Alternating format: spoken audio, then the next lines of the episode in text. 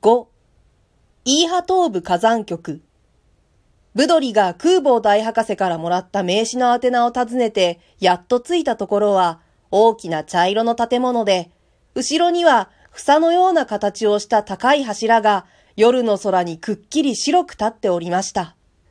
ブドリは玄関に上がって呼び鈴を押しますと、すぐ人が出てきて、ブドリの出した名刺を受け取り、一目見ると、すぐブドリを突き当たりの大きな部屋へ案内しました。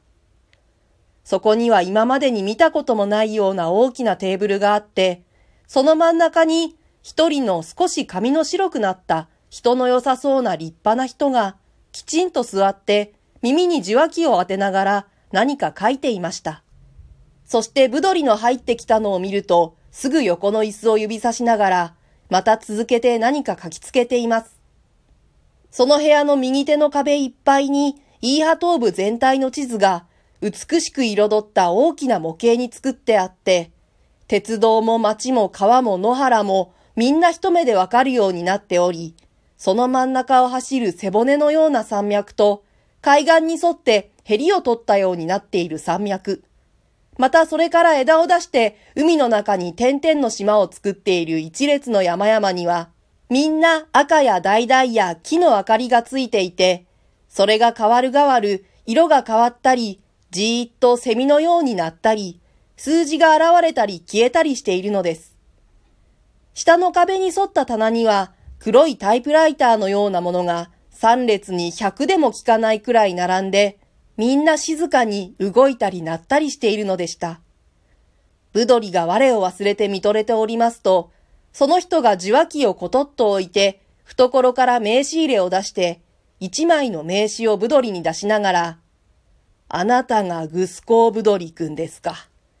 私はこういうものです。と言いました。見ると、イーハ東部火山局技師、ペンネンナームと書いてありました。その人は、ブドリの挨拶になれないで、もじもじしているのを見ると、重ねて親切に言いました。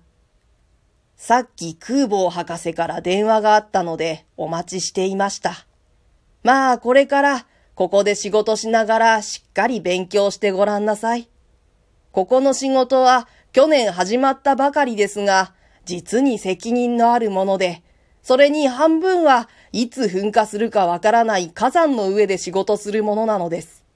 それに火山の癖というものは、なかなか学問でわかることではないのです。我々はこれからよほどしっかりやらなければならんのです。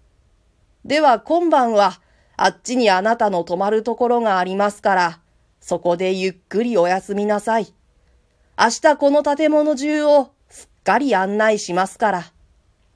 次の朝、ブドリはペンネン老技師に連れられて、建物の中をいちいち連れて歩いてもらい、様々な機械や仕掛けを詳しく教わりました。その建物の中のすべての機械は、みんなイーハ東部中の300いくつかの活火山や旧火山に続いていて、それらの火山の煙や灰を吹いたり、溶岩を流したりしている様子はもちろん、見かけはじっとしている古い火山でも、その中の溶岩やガスの模様から山の形の変わりようまで、みんな数字になったり図になったりして現れてくるのでした。そして激しい変化のあるたびに、模型はみんな別々の音で鳴るのでした。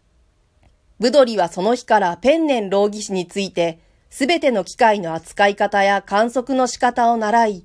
夜も昼も一心に働いたり勉強したりしました。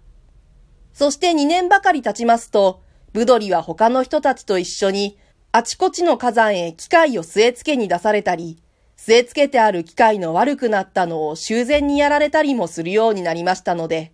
もうブドリにはイーハ東部の300いくつの火山とその働き具合は手のひらの中にあるように分かってきました。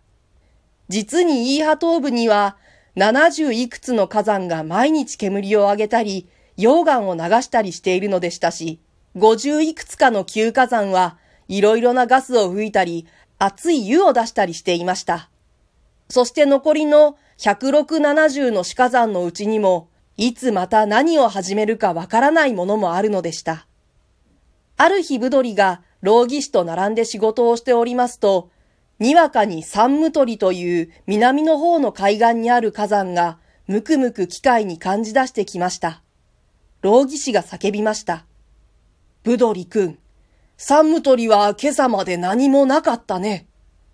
はい、今まで三無鳥の働いたのを見たことがありません。ああ、これはもう噴火が近い。今朝の地震が刺激したのだ。この山の北10キロのところには三無鳥の死がある。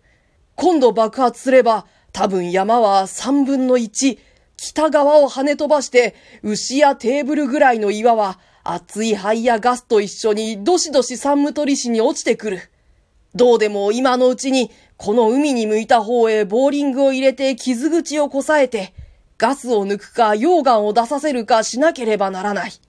今すぐ二人で見に行こう。二人はすぐに支度して、サンムトリ行きの汽車に乗りました。